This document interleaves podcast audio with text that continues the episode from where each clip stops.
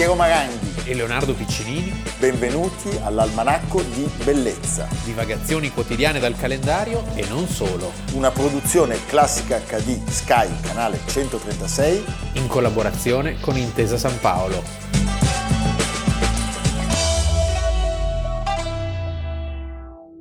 Alle 8.46 del mattino dell'11 settembre del 2001 alcuni vigili del fuoco di New York riprendono l'impatto dell'aereo dell'American Airlines dirottato dai terroristi sulla torre nord del World Trade Center. Alle 9.03 viene colpita da un altro velivolo anche la seconda torre. Poi un altro aereo si schianta sul Pentagono e uno precipita in Pennsylvania. Quattro attacchi suicidi che causarono la morte di circa 3.000 persone organizzati realizzati da un gruppo di terroristi aderenti ad Al-Qaeda contro obiettivi civili e militari nel territorio degli Stati Uniti. Le drammatiche immagini della fuga dagli edifici in fiamme e di chi si è lanciato senza speranza nel vuoto vengono trasmesse in diretta, così come il crollo delle torri gemelle. I grattacieli simbolo di New York si sgretolano e il cuore della City viene sommerso di polvere e macerie. Il mondo guarda attonito e stupefatto. Poi il dolore e la tristezza lasciano il posto alla rabbia e al desiderio di vendetta. Almanacco di bellezza, 11 settembre, Piero Maranghi. Leonardo Piccinini. Le immagini che abbiamo visto ci riportano a quel momento, ci ricordiamo tutti dove eravamo. Ci sono alcune cose terribili che accadono eh, nella storia che colpiscono i contemporanei e fissano nella memoria il luogo Ehm, questa, la morte di Giovanni Paolo II, gli attentati terribili del periodo del terrorismo, il rapimento di Aldo Moro. Possiamo dire che questa data ha cambiato il mondo. Ha cambiato il cioè mondo. il mondo di oggi è profondamente diverso da quello di prima dell'11 settembre del 2001. del 2001. Si apriva un nuovo secolo, un nuovo millennio carico di tensioni. E di incertezze.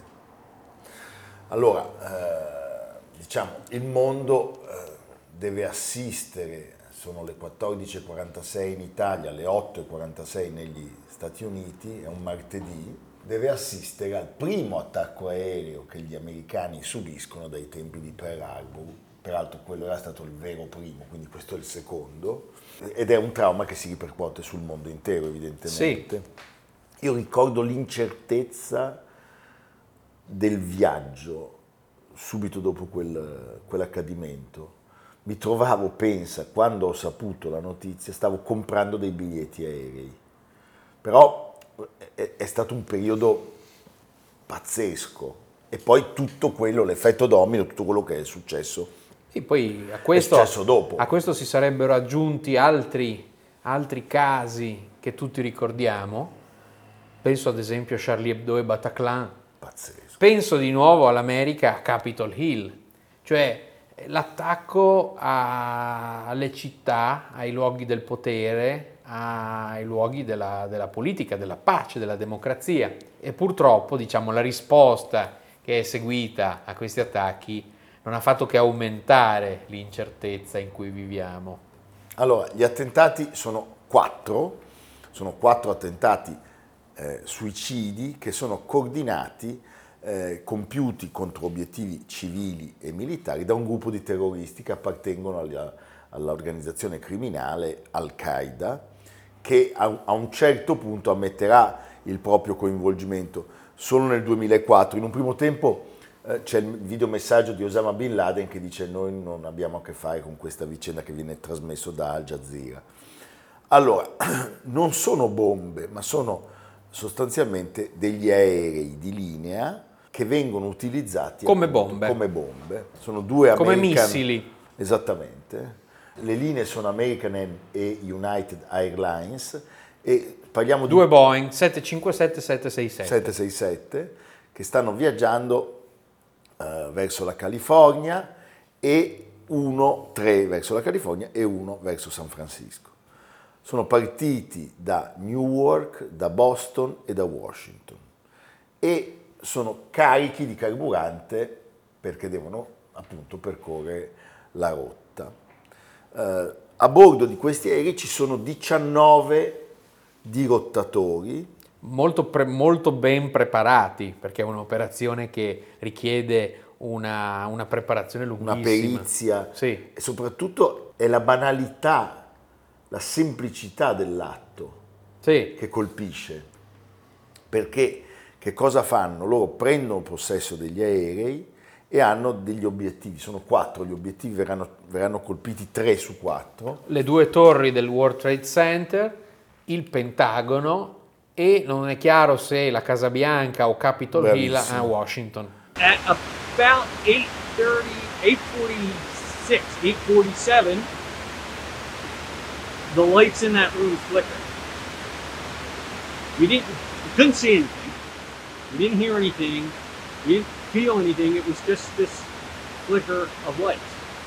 Almost immediately, a gentleman from Aon Corporation kind of came into the room and he said, Hey, there's been an explosion in the North Tower and we got to evacuate.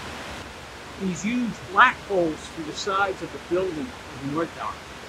Flames redder than any red I'd ever seen before in my life. Looking up the side of the building, gray and black billows of smoke just pouring out of those big holes. And if you remember, it was a crystal clear day here in September. And I remember being able to see through the smoke and the fire into those huge black holes into the North Tower. And I could see the fuselage, pieces of the fuselage of a large plane. And my first thought, immediate thought was, my God, how did that pilot not see the building? How did he miss? Il primo aereo di linea aveva 76 passeggeri, sta sorvolando Manhattan a bassissima quota e all'inizio anche i, i- i cittadini guardano in alto e osservano con sorpresa la vicinanza Anche perché è appunto, un enorme. enorme, a un certo punto, in qualche secondo, la curiosità si trasforma in orrore perché il velivolo si schianta sulla torre nord delle torri gemelle, Siamo a 400 metri d'altezza. certo. 20 minuti dopo, Sì. e questo è ancora più sconvolgente perché a quel punto tutti Eh, non stanno può essere un caso, non può essere un incidente, assistendo. ma è una volontà di... Ne arriva un altro, 51 passeggeri, che colpisce la torre sud e poi abbiamo tutti eh, in mente il collasso delle due torri, In breve, eh, in breve, eh, che, che sembra proprio un'esplosione.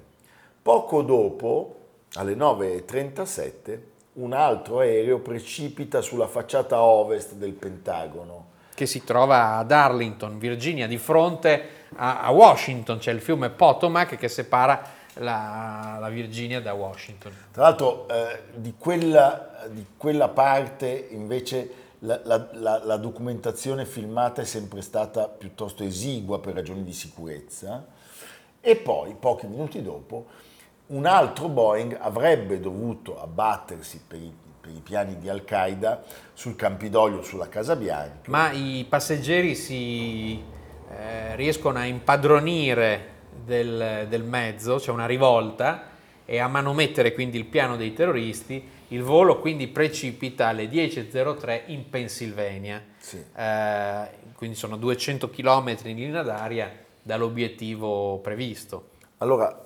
parliamo di 2.977 vittime più 19 attentatori e sappiamo che 2.606 per l'esattezza sono quelli che lasciano eh, questo mondo eh, fra le due torri gemelle. Sì, ci sono le immagini tremende di quelli che si si buttano. buttano.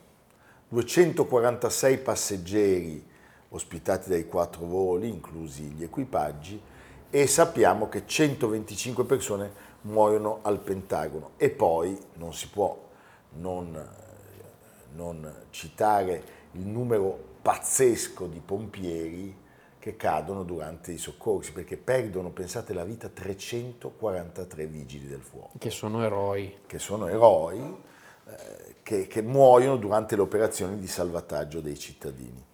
E poi sappiamo... E poi chiaramente è, è un dramma che lascia delle conseguenze perché i materiali che si sciolgono, eh, i danni, eh, i ferimenti, i tumori successivi e le malattie respiratorie. Insomma, è un- una tragedia senza fine. Bush in quel momento era in una scuola. È in una scuola e alla comunicazione del primo incidente, diciamo, continua a mantenere la calma perché appunto può trattarsi di un semplice incidente. Al secondo invece la riunione viene interrotta e lui è profondamente turbato, direi scioccato, eh, si mette subito in contatto dalla scuola con le forze armate e con il vicepresidente che in quel momento era Dick Cheney e eh, si decide di andare all'Air Force One. L'Air Force One si mette subito in volo con una scorta di caccia per togliere il presidente da eventuali situazioni di pericolo, anche se comincia a diffondersi anche una notizia che eh, l'angelo in volo dei, nom- dei, messaggi in codice, come dire, sembra che anche l'Air Force One possa essere eh, oggetto di un attentato terroristico. Quindi insomma si è nel completo caos, caos, una nazione in caos, erano pochi gli aerei disponibili a decollare, i caccia non erano armati e quindi eh, l'America è scioccata dalla propria impotenza e di nuovo come dopo Pearl Harbor eh, la mossa inaspettata, l'elemento sorpresa travolge un'intera nazione. I sospetti puntano subito ad Al-Qaeda, che in arabo vuol dire la base, l'organizzazione sunnita che è appunto capitanata da Osama Bin Laden, il fondamentalista saudita, figlio di un magnate delle costruzioni. Sì, sì, filo americano. Erano, nascevano da, filo eh, cioè, americani perché nella guerra a, contro i russi. all'Unione Sovietica in Afghanistan. In Afghanistan. Pochi giorni prima era stato ucciso un eroe meraviglioso, il leone del Panshir. Naturalmente, eh, come dire, eh, quali sono le ragioni? Beh, sono i conflitti che coinvolgono gli americani e gli occidentali contro i musulmani e poi l'imperdonabile, l'eternamente imperdonabile sostegno a Israele. E diciamo una notevole dose di pazzia. Sì. Cinque giorni dopo Bin Laden nega ogni coinvolgimento, eh, dice sottolineo che non ho attuato questo gesto che sembra essere stato portato avanti da individui con motivazioni proprie. Poi in realtà durante le elezioni presidenziali degli Stati Uniti nel 2004 lui rivendica pubblicamente la responsabilità di Al-Qaeda e il suo legame. Chiaramente c'è, c'è qualcosa di misterioso, c'è in questa vicenda, senza andare eh, con i complottisti. Cioè, certo. su, sul tema 11 settembre i complottisti di tutto il mondo si sono eh, divertiti a, a, ipotizzare qualunque cosa. Ricordo i libri del defunto Giulietto Chiesa, certo. ad esempio, uno tra tutti. Ecco, però è vero che ci sono degli elementi ancora che non sono chiarissimi, perché in effetti, la, la, per usare le parole di, di Peperno, la geometrica potenza, potremmo dire anche in questo caso, Pazzesco. di questo atto terroristico è, è di inaudita eh, raffinatezza. Inaudita. Era questo che generava in tutti noi una paura assoluta. Cioè non eri più in nessun modo protetto. Come d'altra parte lo è stato il caso però del Bataclan, ecco, dobbiamo anche dire, perché anche in quel caso eh, una strage del genere nel cuore di una città occidentale, di una delle grandi potenze del pianeta. O pensa a Barcellona. Sì. Senti, l'amministrazione Bush dichiara guerra al terrorismo, l'obiettivo dichiarato è quello di portare i terroristi e Osama Bin Laden davanti alla giustizia e per questo eh, si ricorre alle sanzioni economiche, ma soprattutto agli interventi militari eh, contro gli stati che sono sospettati di proteggere i terroristi. E lì comincia. E lì comincia l'inferno. una, una Un'infilata di tragedie. Che finiranno anche lì con gente che si butta, questa sì. volta dal carrello di un aereo. Dal carrello di un aereo. Perché cosa accade? Lo, ricordiamo, invasione dell'Afghanistan 2001 e quindi il rovesciamento temporaneo, ahimè, del regime dei talebani, che sappiamo sono tornati al potere dopo che gli Stati Uniti nel 2021, vent'anni dopo, hanno lasciato il paese. E, uh, e poi Saddam e poi Saddam Hussein. La guerra all'Iraq, al... certamente Saddam sosteneva il terrorismo, però da lì poi si è generata tutta la, la faccenda delle armi chimiche, eh, Colin Powell, prove, eccetera. Tony Blair. Tony Blair. Bisogna riflettere su queste cose. Dallo sconcerto alla improvvisa popolarità. Capita agli increduli vicini di casa di Osama Bin Laden, circondati da decine di curiosi armati di macchine fotografiche per immortalare la villa bunker. Una palazzina di tre piani protetta da mura alte 4 metri e mezzo, filo spinato e telecamere.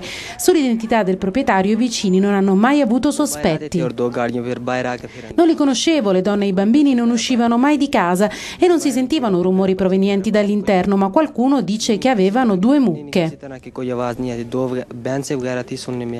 Pare che il leader di Al-Qaeda si fosse rifugiato lì da almeno cinque anni con mogli, figli e una schiera di fedelissimi. Ad uscire per i rifornimenti erano al massimo due persone, qualcuno però era riuscito a entrare nel compound. Andavo in quella casa, conoscevo due donne, una parlava arabo, l'altra urdu. Avevano tre figli, una bambina e due maschi, mi hanno regalato due conigli. Abbiamo visto il filmato uh, della palazzina bunker dove era rifugiato il, il leader di Al-Qaeda, Bin Laden. Abbiamo parlato di Saddam Hussein, la cosa deflagra perché poi, eh, lo sappiamo, arriverà vicino a noi con la Libia e, e con un'infinità di altri, di altri casi.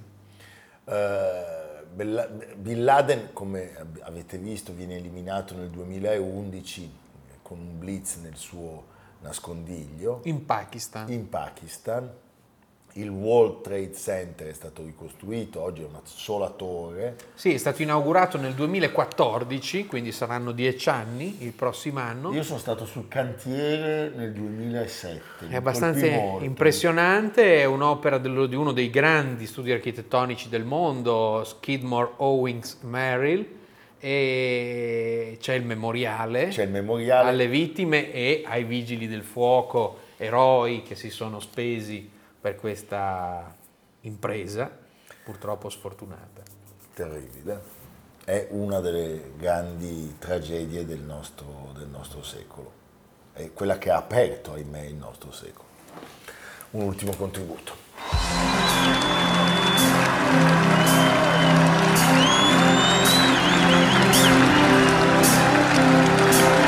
There's nothing in front of you. nothing coming up behind. Making my way through this darkness. Can't feel nothing but this chain that binds me. Lost track of how far I'm gone. How far I'm gone, how high I climb. On the back, of 60 pounds shoulder,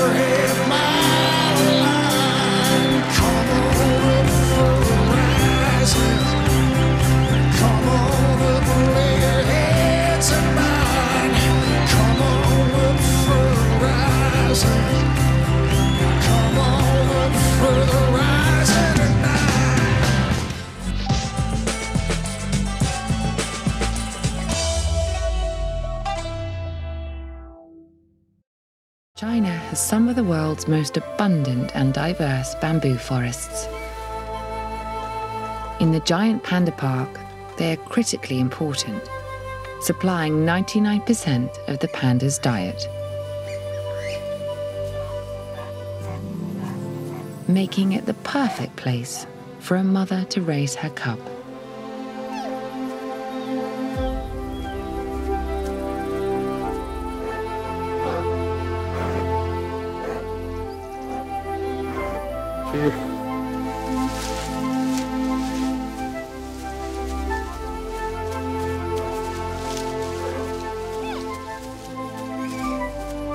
With each passing day, this youngster is being prepared for adult life.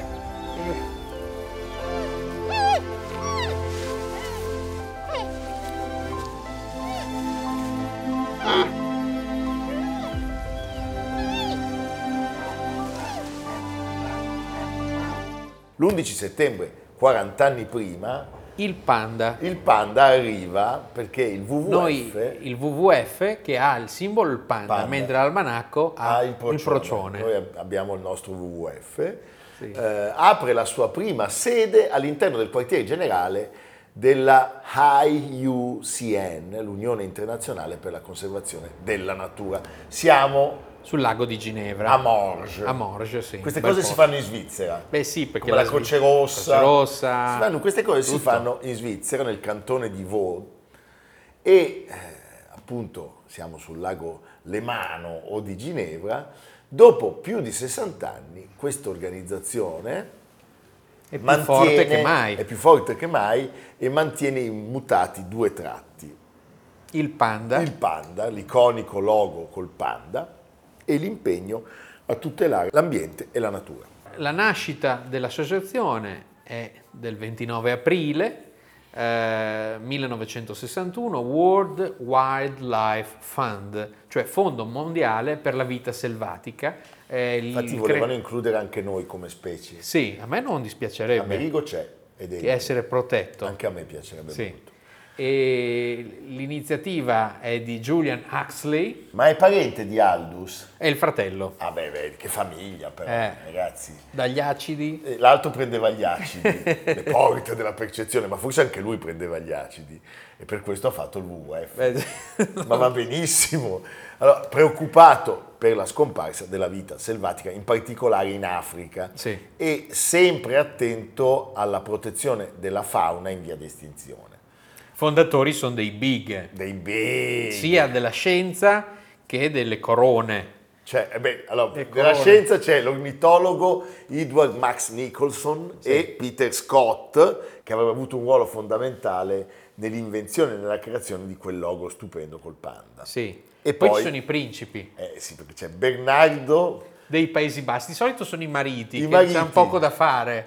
la regina Giuliana dice a Bernardo, senti vai un po'... Perché lì devi andare a dei gran brindisi Sì. e dire ben fatto. Ben fatto, caro. E infatti non poteva mancare anche Filippo di Edimburgo. eh sì, che credo fosse presidente di, non so, No- 900 associa- che dedicava l'associazione dopo aver trascorso delle nottate con David Niven e Eh, Peter Ustinov in locali equivoci. Eh sì, fu anche eh, toccato dallo scandalo profumo. certo. Però, il marito di Elisabetta II e poi c'è beh, Rockefeller, Godfrey Anderson Rockefeller. Il primo presidente è proprio reale olandese Bernard Bernard van Lippe Biesterfeld. Bisterfeld, un altro di quei tedeschi. Sì. eh? Mentre nel 1981 verrà sostituito proprio dal principe consorte inglese che era già a capo della sezione britannica. Eh, certo. Quindi cioè, il WWF è un, un- un circolo elitarissimo Sì, però però- una- insomma, un'organizzazione impeccabile. e non possiamo non citare un nome stupendo, Fulco Pratesi, Grandissimo. che nel 1966 apre la sede italiana. Il- la forma è quella del Charitable Trust, cioè ente di beneficenza sostanzialmente, e quindi l'obiettivo è di raccogliere fondi per sostenere dei gruppi di ambientalisti che esistano già. Eh, poi a un certo punto C'è il manifesto Morge. eh, il Cos'è il manifesto Morge? Beh, è l'impegno del fondo ad assistere le organizzazioni meritevoli che lottano per salvare la fauna selvatica nel e che hanno bisogno di... Hanno bisogno di denaro. Eh, e quindi noi facciamo un appello in questo Sì. momento al WWF, siccome noi abbiamo due esemplari in via di estinzione, che sono il procione e soprattutto Amerigo, eh, Salviamoli. salviamoli, quindi salviamo i nostri panda, versate, Prima che sia troppo tardi. versate anche a noi qualcosa. Sì. Senti Leonardo, nel 1986 eh, l'associazione assume il nome che ha tuttora, anche se l'acronimo rimane WWF. World Wide Fund for Nature. Esattamente, però rimane WWF perché non si poteva più cambiare. In America è rimasto WWF anche nella ragione sociale. Sì, perché diciamo ci si amplia come orizzonti Certo. verso temi che non sono solo quelli della tutela del mondo animale, Il ma del mondo in generale, perché poi anche, Eh. anche sul procione il riscaldamento climatico Ha- ha, la sua, e anche sulla ha il suo salute, impatto. sulla salute umana. E anche su Amerigo. Su Amerigo. Che c'è, che c'è stato un caldo No, quest'estate. adesso io, tu hai notato che è tutto blu? Sì, Perché ha mangiato i granchi blu quest'estate. Ah, ecco. Lui ha mangiato solo granchi quelli blu. che ha fatto vedere Zaia. Bisogna parlare anche dei granchi blu Sì. oggi col WWF, per Guarda, esempio. i filamenti. Eh, Zaia in televisione con i granchi. Te che ha visto il Piseo, ha detto. eh, sì. Senti, Allora, bisogna bloccare, è un tema fondamentale, la degradazione dell'ambiente naturale del pianeta e costruire un futuro in cui l'uomo possa vivere in armonia con la natura. Il panda gigante, meraviglioso, viene scelto come emblema del WWF già dalla sua fondazione, siamo appunto nel 1961, Cosa mangia il panda? L'eucalipto. Bravo. No, non lo sapevo, me l'hai detto tu. Che ti fa bene anche a te. Beh, Potresti prendere un po' di Sì, ha eucalipto. quell'odore però di pipì di gatto insopportabile che anche certi Sauvignon malfatti possono produrre. Va bene. Allora, è stato disegnato personalmente da Peter Scott, Esatto. uno dei fondatori, e prende origine da un panda realmente esistito. CC. CC si chiamava, quando viene trasferito dallo zoo di Pechino allo zoo di Londra negli stessi anni di istituzione del WWF. London Zoo. Eh? Come unico esemplare di panda gigante nel mondo occidentale in quel periodo eh, viene scelto perché le sue caratteristiche fisiche e il suo status È specie simpatico. È simpatico, è bello Eh, grosso. certo, e viene scelto perché è simpatico, È buono. è buono, mangia l'eucalipto, beve lo Sauvignon e ispira tenerezza e simpatia, in effetti è vero. E poi c'è da dire che quel logo fu un colpo Come di genio. Ching. Perché sì, è in bianco e nero, Sì. lo puoi perfettamente eh, riprodurre su qualsiasi fondo, per la stampa. Il procione non è così facile. Però No, anche il procione. ma è gioca, il procione sì. però più difficile. Sì. Ad oggi... Si è un la- po' spostato il WWF vedi- verso Ginevra Sì, per a- stare più vicino a Glan, a Ginevra. eh? che- Eh, perché, ci sono i soldi, Eh sì. ci sono le banche svizzere. È la più grande organizzazione ambientalista al mondo, ha 5 milioni di sostenitori, lavora in oltre 100 paesi e in questo momento Malcontati sostiene circa 3.000 progetti di conservazione. Ci sono un po' di aspetti controversi, ma non potrebbe essere diversamente in una struttura così grande così diffusa. Per esempio, è stato Sai accusato... quelli che dicono chi fa sbaglia, chi non fa non sbaglia mai. Sai quelle che Sì, certo, che è vero peraltro. eh. Greenwashing è l'accusa più, come dire, ingiuriosa, cioè sostanzialmente si accusa il WWF di accettare la collaborazione con aziende che sono notoriamente aziende inquinatrici e ancora sono state raccolte alcune eh, prove sulla fornitura di certificati di sostenibilità che sono stati rilasciati ad aziende non meritevoli di ricevere in cambio di denaro. Il WWF ha sempre negato tutto e c'è da dire è sempre stato disponibile alla collaborazione con gli inquirenti, Sì. molto trasparente. Poi c'è stato recentemente anche un caso eh, che ha visto coinvolti dei gruppi paramilitari e guardie ecologiche che avrebbero, eh, avrebbero usato violenza contro delle popolazioni Eh, locali. Parliamo del Congo e del Nepal. Però anche qui eh, c'è da dire che il WWF ha definito questi dei casi isolati, se dovessero essere provati, e in qualche modo ha sempre collaborato con la giustizia. Noi al Manacco scandali ancora non ne abbiamo avuti. No, No. tu non lo sai, ma ci sono stati Sì, molti sono scandali. stati di- tu Molti li hai, scandali. li hai sotterrali eh, No. e tu li hai insabbiati. Sto cercando di insabbiarli, ma... la- Sarà difficile. Sarà di- Dicono che rido troppo, ad esempio. No, vabbè, questo Quello dicono di noi delle cose spaventose. Ecco. Però diciamo che complessivamente ci vogliono bene. Bene. Eh?